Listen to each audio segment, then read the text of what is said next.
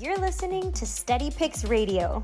Steady Picks is your source for industry leading sports betting data and the latest news and information to help you bet smarter and start winning.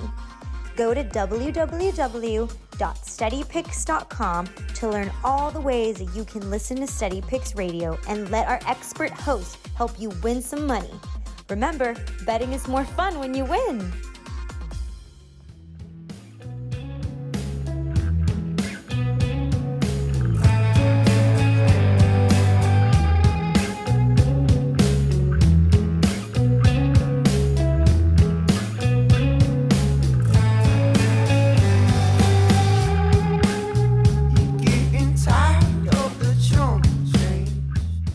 Picks Radio, wake up and wager. Welcome back into the show. Happy Monday morning out there to everyone. We've got a lot to go over today. A couple of tennis picks, golf tournament, football yesterday, looking ahead to football next week.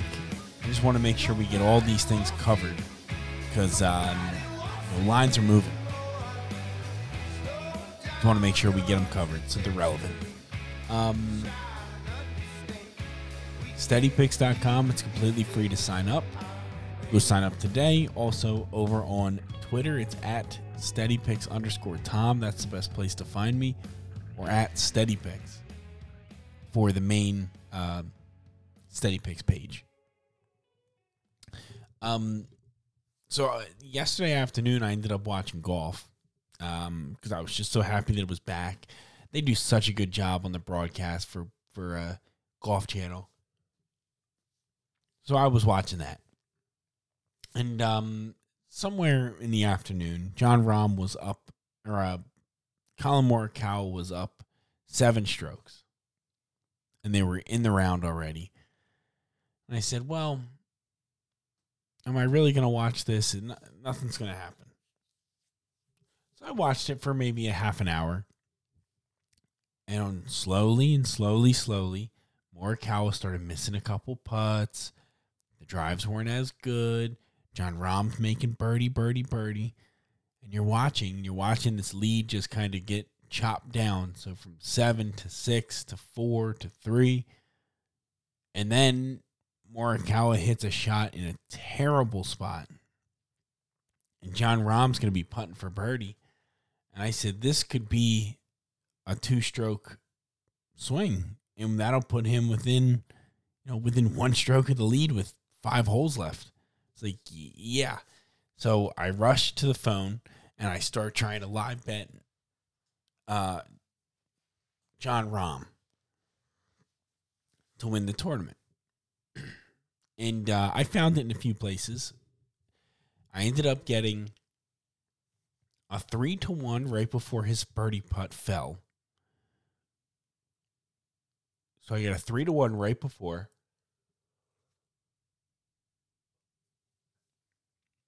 And then I got plus 180 and plus 175 after he made it and Collin Morikawa chunked one. Hit the ball so fat it barely went anywhere and it kind of rolled back towards him. So plus 180, plus 175, all on different books.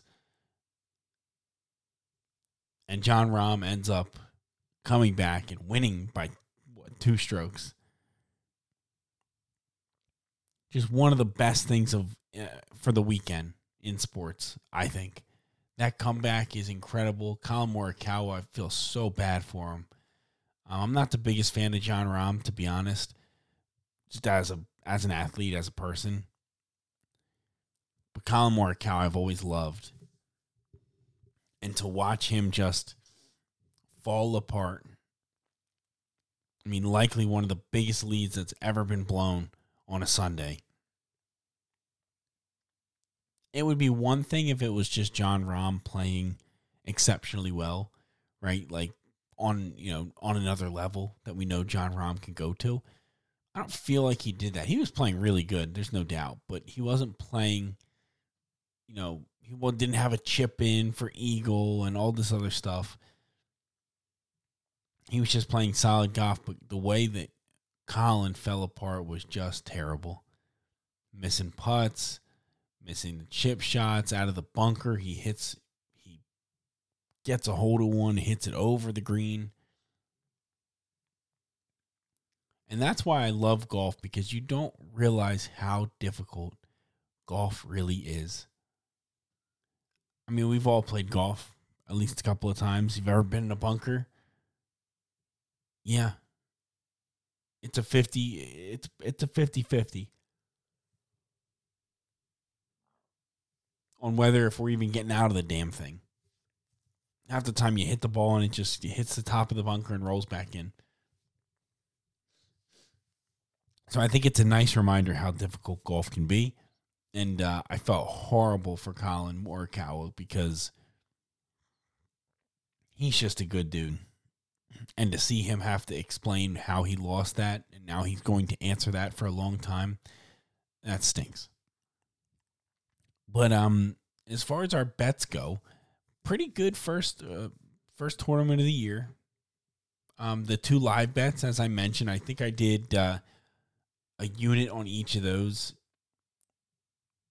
I think I did a half unit on three to one, and then I did a unit combined on the plus 175, plus 180. So, you know, maybe three unit gain there with that call, which was perfect. Um, Finau obviously did not win, but he does finish top five, which we had a plus 100. And then we also had Matthew Fitzpatrick to beat Viktor Hovland, and he did so no problem. So uh, about a four unit win for us here on the Sentry Tournament of Champions. If you just consider what we've talked about on this show, it was a, uh, I guess we lost a couple of cents.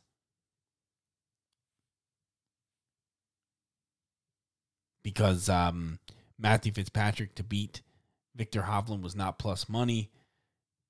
We're down half a unit. It just depends what that half a unit bet paid.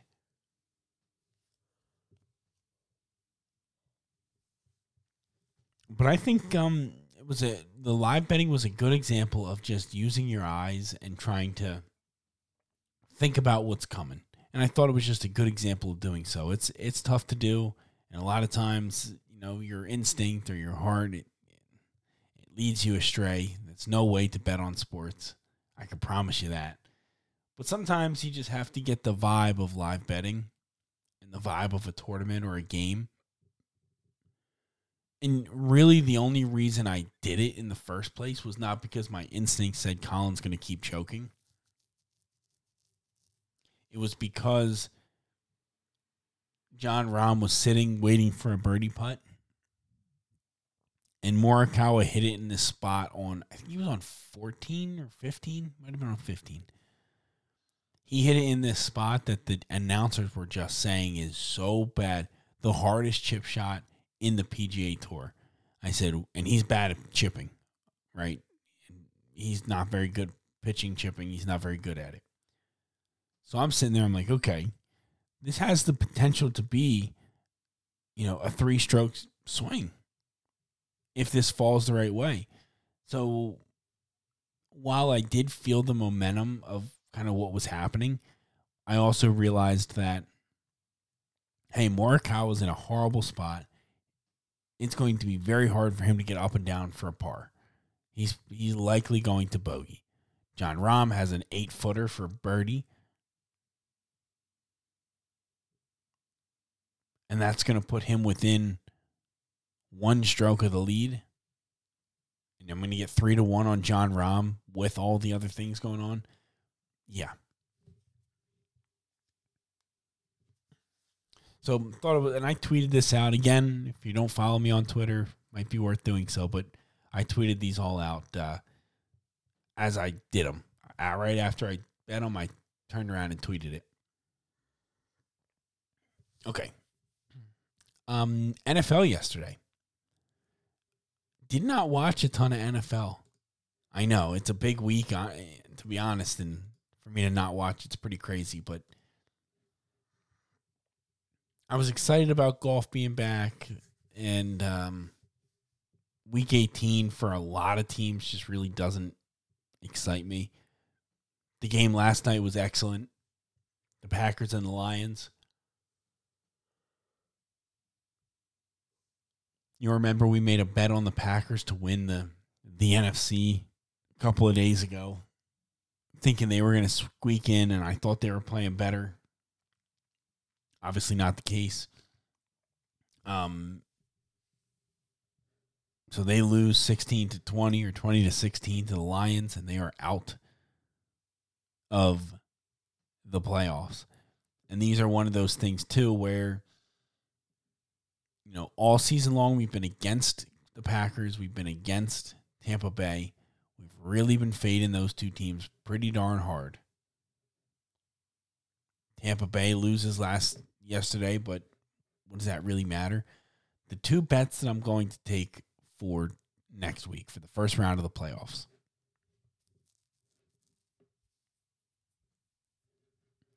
Any guesses? I'm going with first bet's on Monday Night Football. Dallas Cowboys laying two and a half against the Tampa Bay Buccaneers. I'm sorry, this line makes no sense.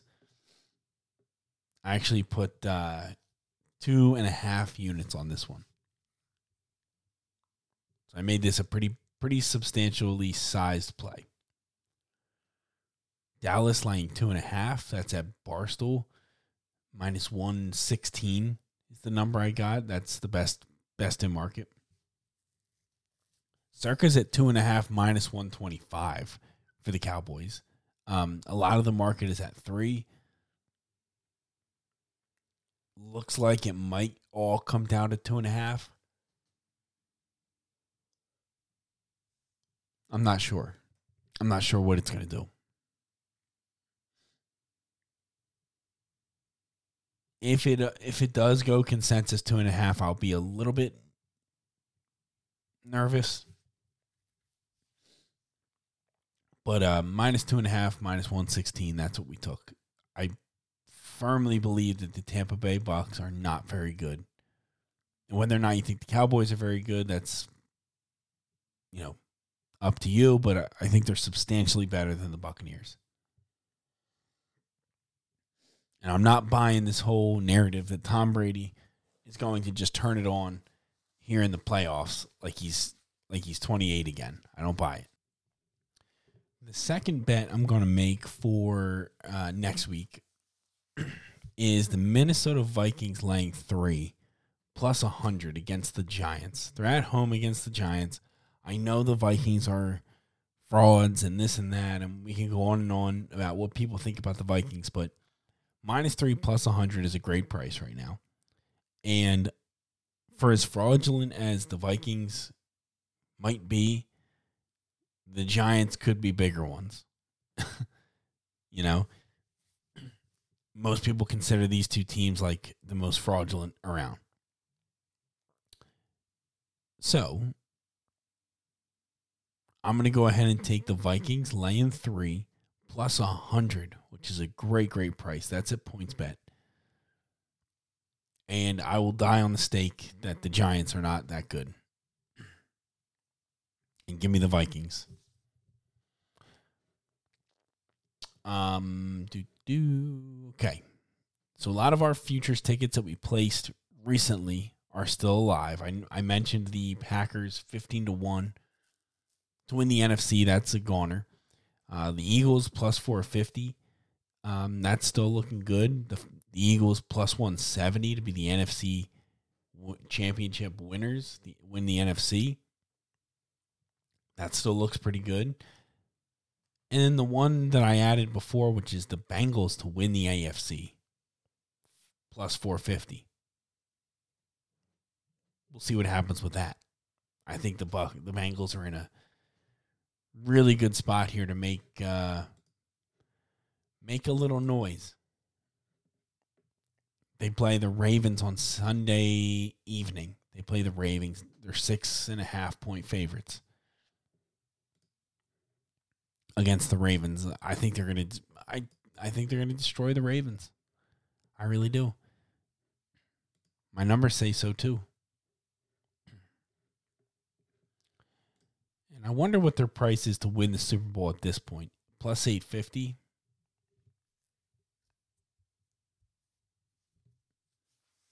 Problem is if they win this, they're going to play. I mean, they've got some tough games coming their way. The Bengals do.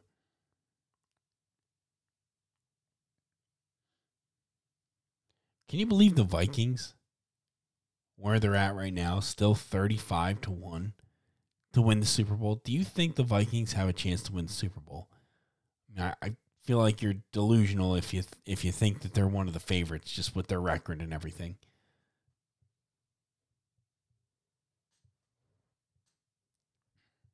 Fascinating stuff.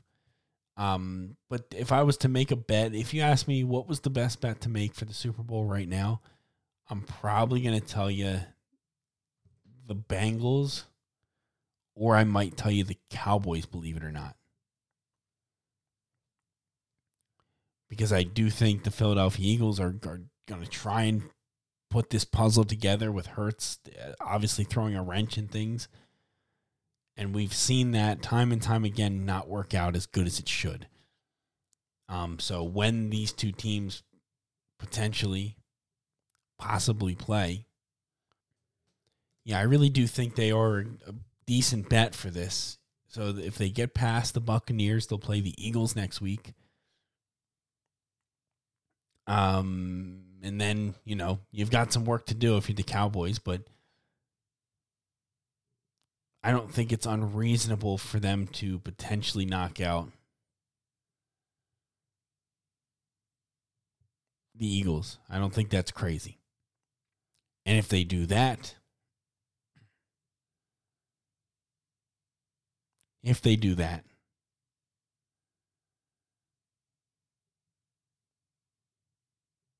who else is going to beat them? I don't know. Um, just some some thoughts there. Later in the week, we'll kind of go through the bracket, how it might play out, and do some other things. But uh, I wanted to get the bets that I made just with the numbers um, out there for everybody, so you catch them and get them locked in. The two tennis plays for today are um, Alison Van Uytvanck, which is still pen, which is still um, a bet from Friday, I believe. This keeps getting pushed back and back and back. Um, we have plus 230. It's available plus 210, I saw out there somewhere. I wouldn't bet it much lower than that. One of the one of the people on Twitter said, ah, maybe it's because she has shoulder problems and she's had injuries last year. That's might be why she's priced so outrageously high. I said, ah, that could be a good point. And um, so just tread lightly. I wouldn't go any lower than like the plus 210. Not worth it. And then the play for the other play today is Ysaline Bonaventure minus 123 against Tamara Zidansek. This was at Barstool as well. This was the best price by a lot. Um, the rest of the market's at minus 140, 145. I have this price minus 150. So give me Bonaventure to beat Tamara Zidansek, who I actually quite like, but uh, you got to play the numbers. Bonaventure is going to be the play. So those are the two tennis plays for today, and I'm so happy and realizing how busy I'm going to be with tennis back, golf back, and racing in some way. We'll be here, and I'll be doing that. The NASCAR like model itself is all set up with Daytona stuff. We're just you know obviously waiting for the qualifiers the week of, but otherwise, I mean, we are uh, we are good to go. We've got some results and stuff to look at, and it is uh, it is live. So we'll see how that does this year. It should be fun to to mess around with. Um, would still love to do F one, but I don't think it's gonna happen. Can't find what I need. I'm no rocket scientist. Steady Picks Radio, wake up and wager. Thank you so much for listening today. Appreciate it very, very much. At Steady underscore Tom on Twitter or at Steady. Appreciate all the support. Talk to you tomorrow.